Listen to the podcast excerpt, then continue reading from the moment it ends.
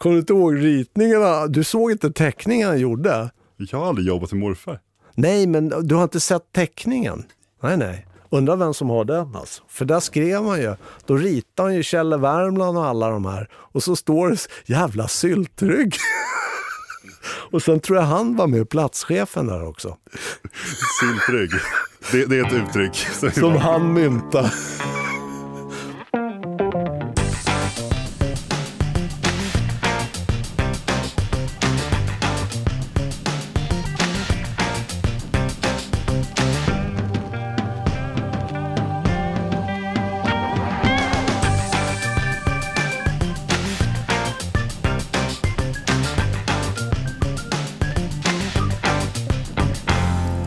Du lyssnar på Hantverkarpodden med Kalle och Anders. Som vi gör i samarbete med Flinks järn. Hjälmar, munskydd, kläder och skyddsglasögon. Idag ska det handla om personlig skydd och säkerhet. Och framförallt när vi kanske inte hållit på reglerna riktigt. Bland annat ska vi få höra när Anders är på att ta livet av en hel skolklass. Men först tänkte jag fråga, när du står på en saxlift högst upp och har kommit en hela vägen upp där och inte når riktigt den sista metern, vad gör du då?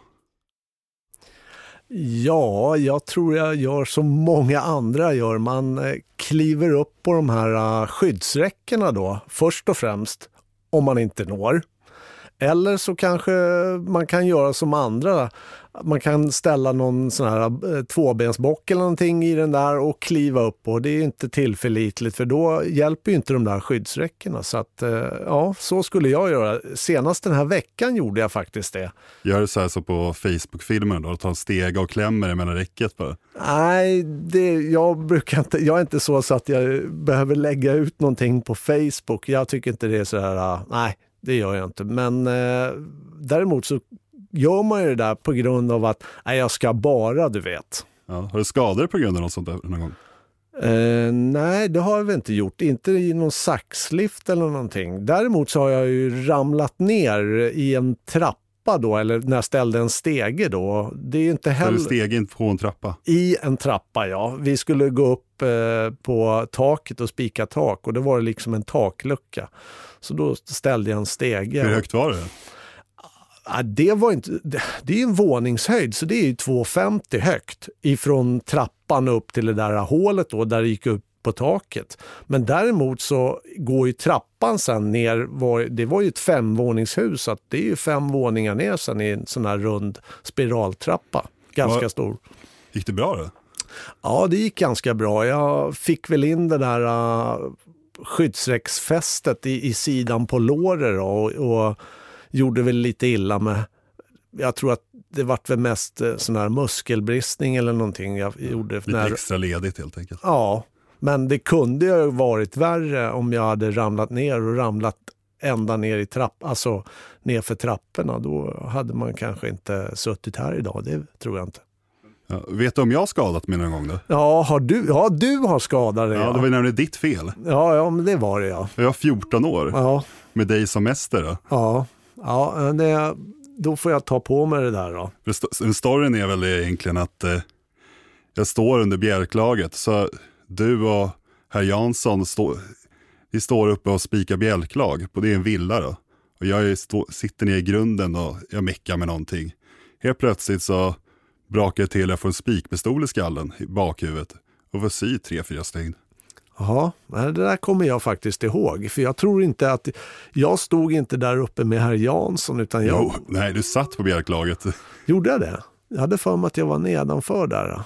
Ja, men skyll inte ifrån det på Jansson. ja, men det... det han är inte här att försvara sig. Nej, det är han inte.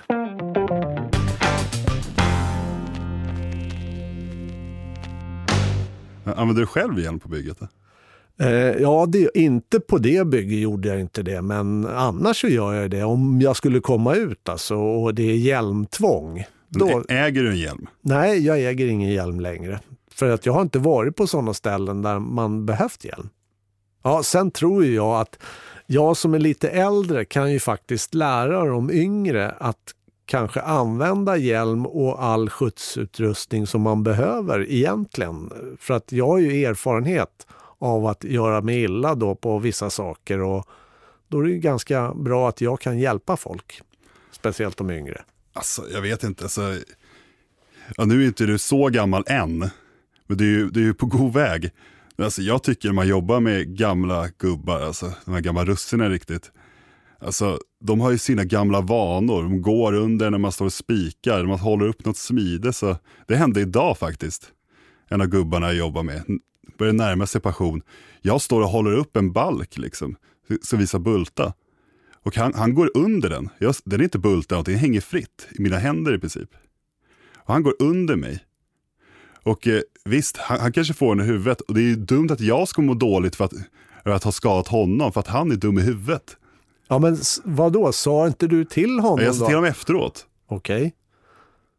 Men han, han nonchalerar ju bort det där bara, äh, vad fan, inga fara. Nej, men för att eh, ofta så ska man ju säga till då om det är någon, någonting som är att äh, gå inte under här eller gör inte ja, det. Vi jobbade ju tillsammans. Han ja, hjälpte mig. Vi... Jo, men det kan man ju säga ändå till varandra även fast man jobbar med varandra. För att om det händer någonting, du, du vet ju inte om du orkar hålla hela tiden och så helt plötsligt så tappar du den där. Nej, han gjorde inte om det sen efteråt i alla fall. Men just det, den personer, många personer just den generationen. Ja, men samtidigt så tror jag många som har jobbat så pass länge, jag tror inte de tänker på de där. Ja, jag tror ju att de är 30 fortfarande också. Du är ett ganska bra exempel på det. Får ligga med ryggskott efter att ha konkat som en 20-åring. Jo, men i och för sig. Men det ligger väl i sen gammalt då att man tror att man... Vi, vi kan ju tillägga att det är, Lass, eller det är det är Anders som är gammal och det är jag som är ung här. Ja, exakt. Jag är gammal och Kalle är ung. Ja, fick du det sagt också? Ja.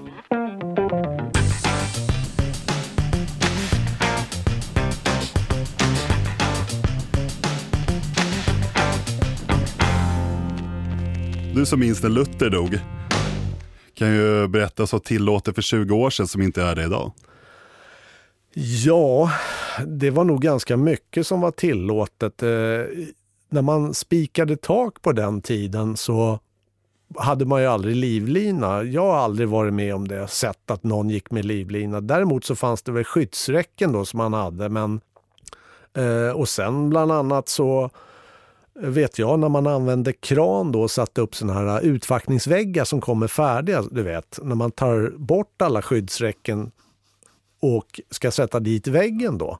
Det var samma sak där. Jag har varit med på flera ställen. Det, man hade ingenting där utan man gick ju där och väntade på att kranen skulle krana in den här väggen som man skulle sätta fast då. Men hur hög höjd handlar det om?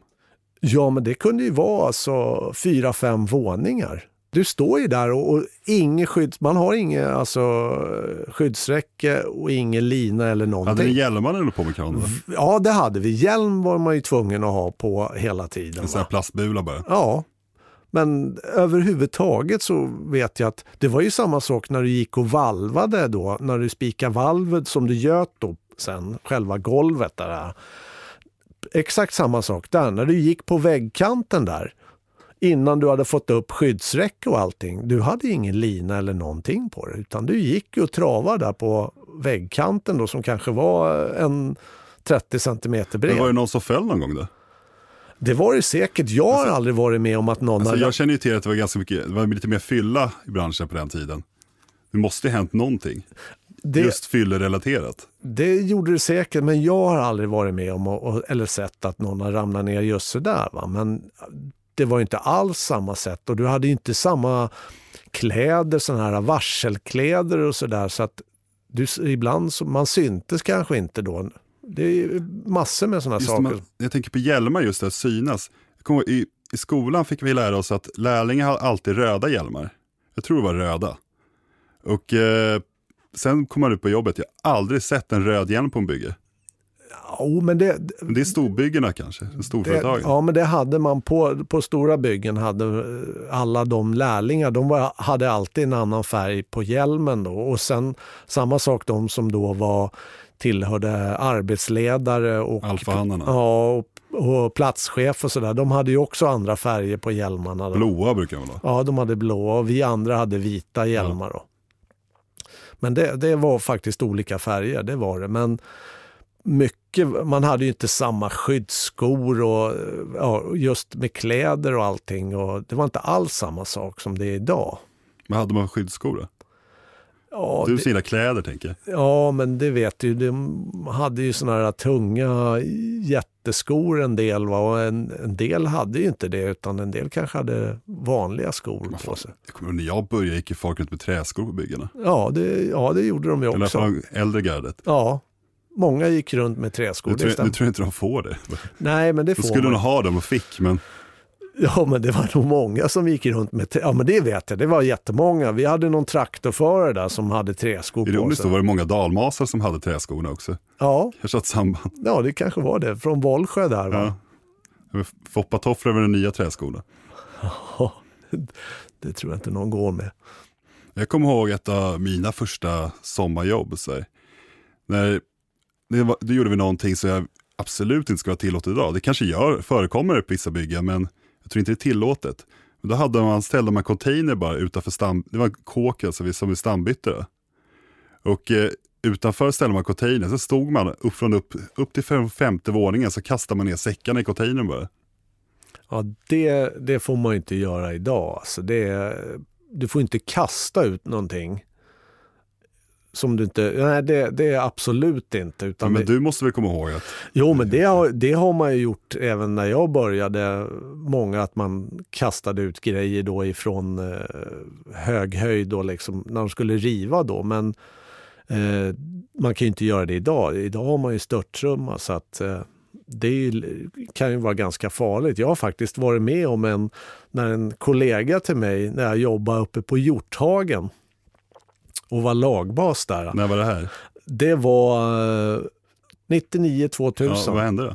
Nej, då, eh, jag gick ju, jag var ju lagbas där, så jag gick ju runt och kollade alla de här containrarna om de var fyllda då för att man skulle skicka tillbaka. Så då går jag fram till en container och helt plötsligt så ser jag bara någonting kommer ner swishande då framför ögonen på mig och då är det ju någon som har kastat ner en sån här sopsäck.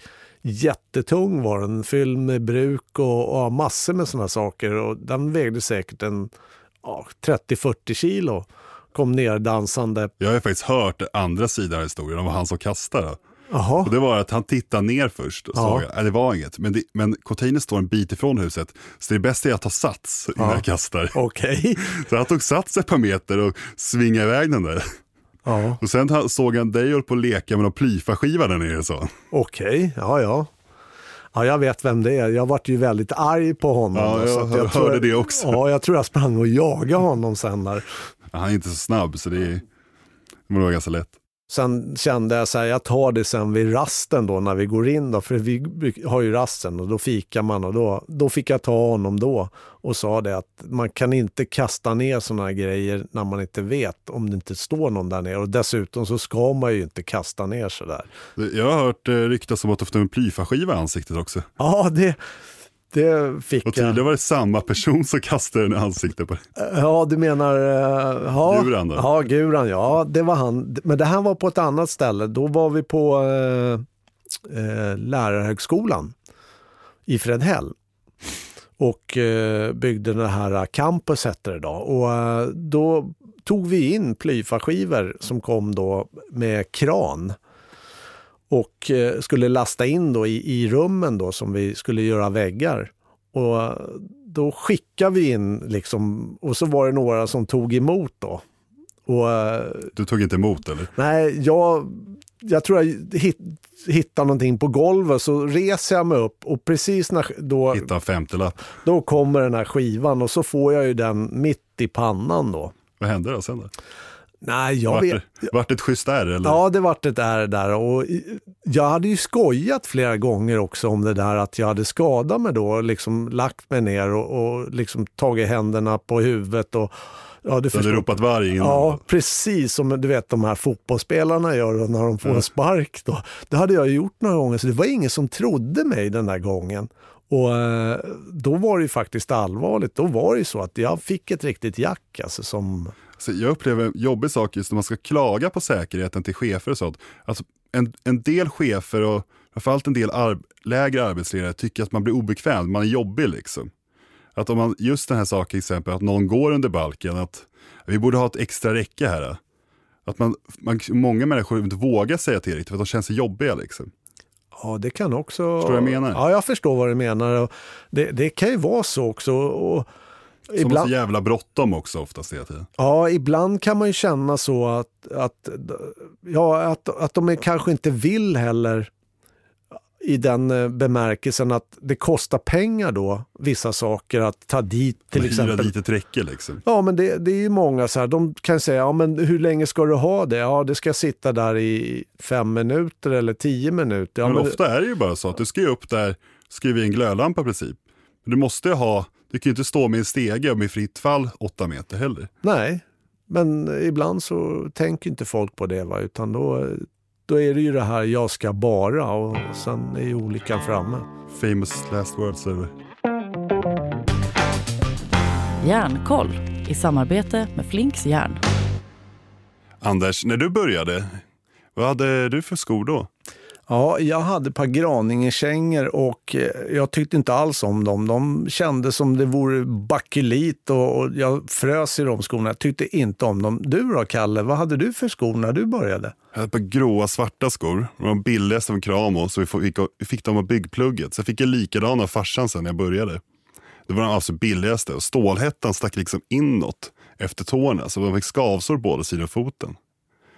Kicki från Flinks i Hornsberg, välkommen hit. Tack. Vad är skorna gjorda av idag? Idag är skorna gjorda av lite mer up material. Så vi har ju aluminiumtåhettor, kevlarspiktramp, komposittåhettor och kompositspiktramp. Självklart finns de här gamla med ståltåhettor och stålspiktramp kvar. Men de är ju betydligt mer sällan att man säljer dem. Idag är skorna mer som en gympasko än vad de var då när de var mer som en militärkänga. Har ni Graningekängor kvar? Ja, absolut. Och de säljer faktiskt ganska bra fortfarande för att de är riktiga slitvargar. Alltså jag kan ju tänka mig att jämfört med Anders skor då, så har ju helt klart skorna blivit mer gåvänliga. De blir ju inte som en pjäxa. Men eh, däremot så, så finns det ju fördelar med stålspiktramp, till exempel när du står på en stege. Vad är stora skillnaden mellan stålspiktramp och eh, komposit? Det är just att skon antingen får den ett mjukt spiktramp eller ett hårt. Så antingen så kan du vika ihop skon eller så blir skon stum. Mm, är det så att man väger 120 kilo och hoppar ut ur en lastmaskin, då är det självklart så att ett stålspiktramp kommer skydda dig bättre än vad ett kevlar eller kompositspiktramp kommer att göra. Men enligt alla godkännanden som ges så är kevlar och komposit lika godkända som stålspiktrampet. Stålhättan är det komposit också i dem eller är det bara alltid stål? Nej, men det är komposit eller aluminium. Och eh, fördelen med komposit just om man, som du sa, att det skavde på dina tår kan ju vara att man gör inte komposittåhettan lika snäv. Nu den kommer antagligen att bli det för man förfinar sina sätt att göra tåhettan.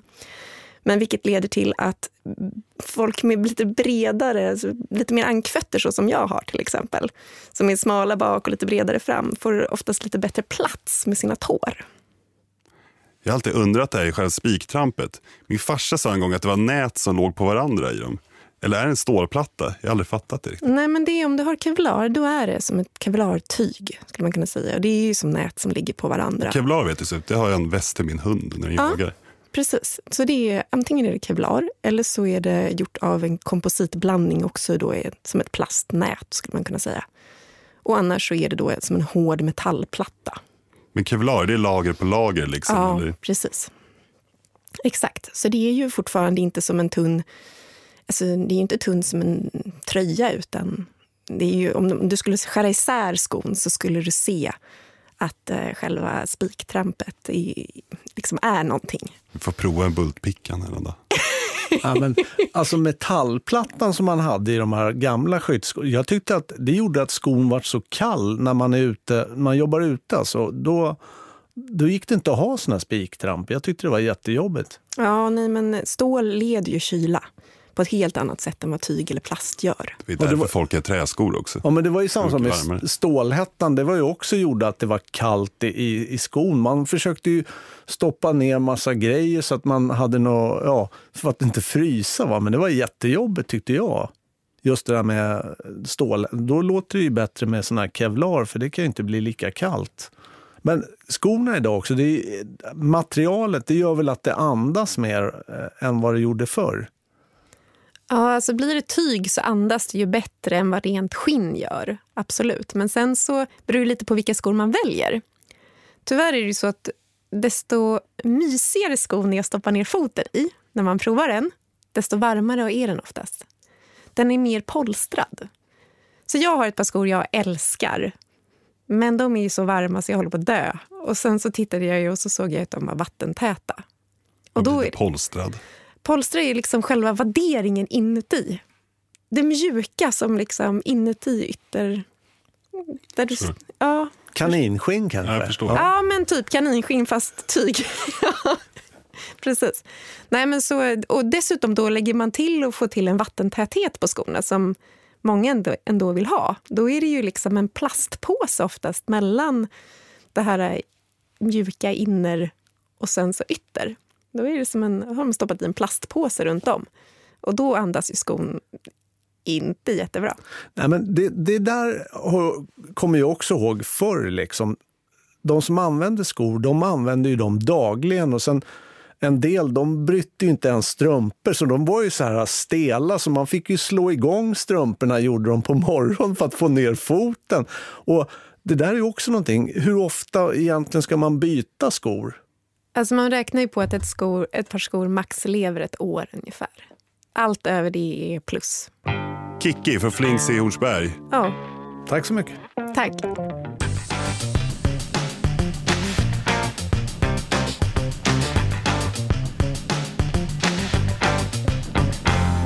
Så Anders, jag har ju väntat ett tag här. Ja. Ska jag berätta om du, när du var nära på att döda en skolklass? Ja, det ska jag göra. Eh, det här var ju 1981. Det är ju ganska länge sedan då. Hur gammal var du? Eh, jag var 17 år. Du var ju lärling alltså? Ja, jag var lärling. Men du, du gick jag fortfarande i skolan då? Eller? Ja, jag hade precis, det var ju alla lärlingar, eller de flesta i vår skola gick ju där då på det bygget. Så Jaha. vi hade ju börjat där då. Vad udda, så har inte jag varit med om. Jo, men på den tiden kunde det vara så att det var jätte, då hade de ju jättemånga platser på, på byggena då, så att då var det ju jättemånga Ja, I alla som fall, fortsätt. Ja.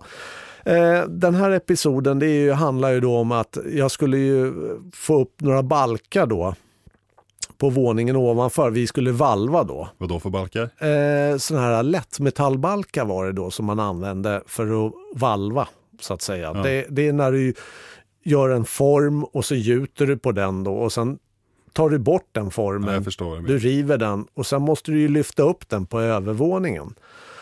Och då behöver du ju kran till det. Och sen har du ju bara i fönstret då där du kan lyfta ut. Och du vet ju hur stort ett fönster är. Och då hade man då en eh, spika ordning, en träbock som du ställer på insidan. Mm. Och därpå lägger du balkarna och så lägger dem i bröstningen i fönstret.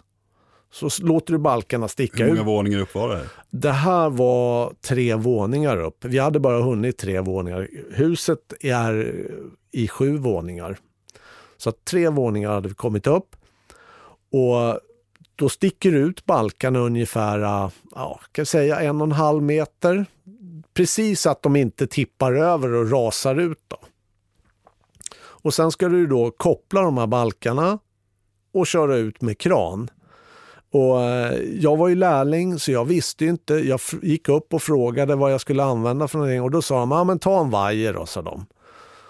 Och jag gick ner och snodde om det där som man ska göra då med en vajer. remmar egentligen. Ja, man skulle haft remmar nu när jag tänker efteråt. Men snodde åt med de här äh, vaj, vajen då och ropa på kran. Och eh, ja, koppla i kroken där, eller i hans krok och peka att han kan börja lyfta då. Och då är det ju så att på insidan så blir den ju kortare eftersom den tar i överkant på fönstret eller fönstergluggen. Det är ju inget fönster igen utan den tar i där och då spänner den ju mycket fortare på insidan. Och det som hände det var att alla balkar, och det var säkert en 30-40 stycken och jag vet inte vad hela paketet vägde men säkert en 150-200 kilo. det, det, alltså, de rasar ut. Alltså, den vajen spänner inte åt, utan Den, den släpper. den släpper jag i och med att Den de, lägger sig på fönstret. Ja, och alla balkar åker rätt ner på gatan. Och vi jobbar ju en bit ifrån, så vi har ju staket, va? men det var ju så högt upp så att allting åkte ju ut. Liksom. Det blir ju högre upp det kommer, desto värre blir det när någonting ramlar ner. Förstår du? För att det var ju bara en och en halv meter till det här äh, räcket som går där nere, eller staketet. då. Och precis innan så hade ju en sån här dagisskola gått förbi den här äh, på Östgötagatan där, där jag jobbade nedanför. Så att jag hade ju verkligen änglavakt alltså. Men efter det där så kände man ju att hjärtat bulta och man mådde ju inte speciellt bra då. Vad fick du för mottagande av dina kollegor efter det där? Ja, men de eh, tyckte väl att man skulle ha tagit då den här uh, tyg... eh, Men tog de ett ansvar för att de inte hade visat dig? De sa ju, hade ju sagt till dig att du skulle ta en vajer. Ja, nej, de tog ingen ansvar för det där utan det var ju jag som fick stå um, med huvudet där. Hur Och, mådde du? nej, man mådde ju inte speciellt bra då när det är sån där sak händer. Och man är ju bara 17 år och man visste ju inte så mycket utan eh, det är där man egentligen skulle ha haft, fått hjälp då, utav de äldre och, och de kunde ha förklarat liksom och visat. Men jag tycker det var ofta så på den tiden när jag började att de trodde att man kunde allting utan de, de gav liksom verktyg i handen. så här, ja nu kan du göra det här. Det känner jag igen också. Alltså när man börjar som lärling, man får själv för att man inte kan något. Jo, men alltså, jag kommer ihåg eh, också man skulle använda vissa verktyg som man aldrig använt. Och då sa de, ja men det här kan du ta så gör det här nu. Så, sen visar de inte hur man skulle använda och det är ju jätte... Då står man ju där. Ja, det är ju inte, inga pedagoger alltid man hamnar hos. Nej, verkligen inte. Och jag menar, vissa verktyg kan ju vara, det kan ju vara rent livsfarliga om du inte använder det på rätt sätt. Jag, jag var ju lärling hos dig och du var ju helt okej. Ja. Men herr Jansson kanske inte var den bästa pedagogen. Nej, men jag tycker ändå så här att dels kanske man då som lärling måste också våga säga att "Ah, jag vet inte hur det här fungerar. Det är inte alltid så jäkla lätt heller. Nej, När man kommer, du vet ju själv när man var 17 år och osäker. ja, det är klart, det är jättesvårt. Då Och sen, sen räknar alla med att man kan. Man känner sig dum. Ja, det är väl lite det där också, att man känner så här, jaha, den där killen kan inte han någonting. Och, ja, då vill man ju kanske visa sig då på styva linan och sen... Jag hade problemet att jag, har jag har alltid sett mycket äldre ut också. Eller särskilt när jag var i tonåren, jag såg ut att vara mycket äldre. Jag har alltid varit störst i klassen och så här. Jo, men det är därför det är folk, him- trodde all, folk trodde inte på att jag var lärling. ja, men det är ju så himla lång, det är därför. Ja. Men, men just det där att, att man kanske visar, och det är det som är viktigt, att man, eh, de äldre då, hur det fungerar saker och ting. Och då behöver inte sånt här hända eller ske överhuvudtaget, om man förklarar liksom. Skulle du vilja att de runt omkring dig ska hantera där? Först och främst tycker jag de kunde väl ha kommit ner och visat mig hur jag ska koppla de här äh, sakerna från början så att jag vet. Det tycker jag är det viktigaste, att man visar. Och I och med att det också kan vara sådana här farliga moment, då kanske man måste visa de lärlingarna att så här fungerar det, så här kopplar du säkert. Alltså, jag upplever ju inte att det är liknande nu. Alltså, jag brukar ta ansvar för mina lärlingar. Nu har mina lärlingar aldrig försökt döda någon, men jag, alltså, jag tar i alla fall ansvar för de felen de gör. För det är ju upp till mig att se till att det blir rätt. Ja, det är det. Ja, men självklart, det är ju du som är deras handledare och du ska ju visa då hur Mäster brukar vi kalla det. Ja, jo, men mesta. Men, och sen har ju du också erfarenheten av att att gjort fel. ja, men gjort fel. Ja, men, men det är därför jag tycker att det mera sådana här att de visar.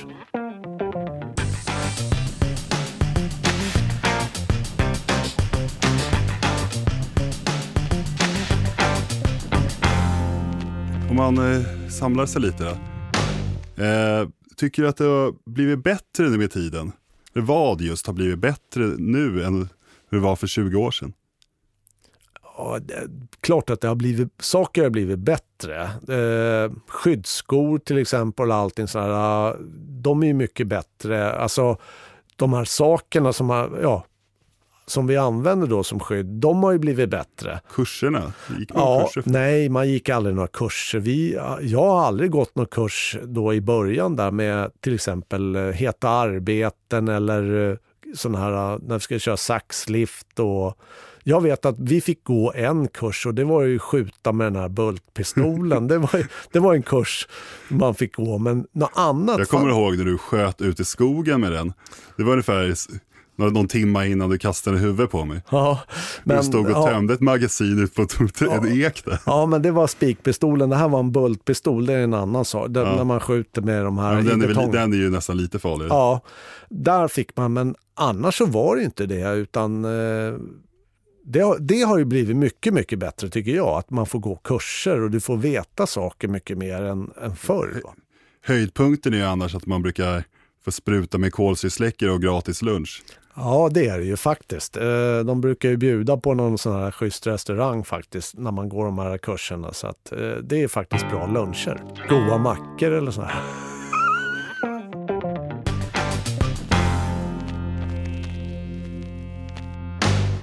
Syltrygg. Tack för att du lyssnade på Hantverk.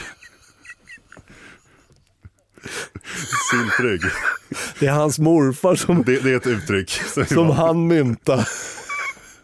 Tack för att du lyssnat på Hantverkarpodden med Kalle och Anders. Vi hörs igen nästa vecka. Hej hej. Hej hej! Hantverkarpodden görs för Radio Play av produktionsbolaget Munk. Poddtips från Podplay. I podden Något Kaiko garanterar östgötarna Brutti och jag, Davva, dig en stor dos skratt. Där följer jag pladask för köttätandet igen. Man är lite som en jävla vampyr. Man har fått lite blodsmak och då måste man ha mer. Udda spaningar, fängslande anekdoter och en och annan arg rant. Jag måste ha mitt kaffe på morgonen för annars är jag ingen trevlig människa. Då är du ingen trevlig människa, punkt. Något Kaiko, hör du på Podplay. Därför är gardinerna.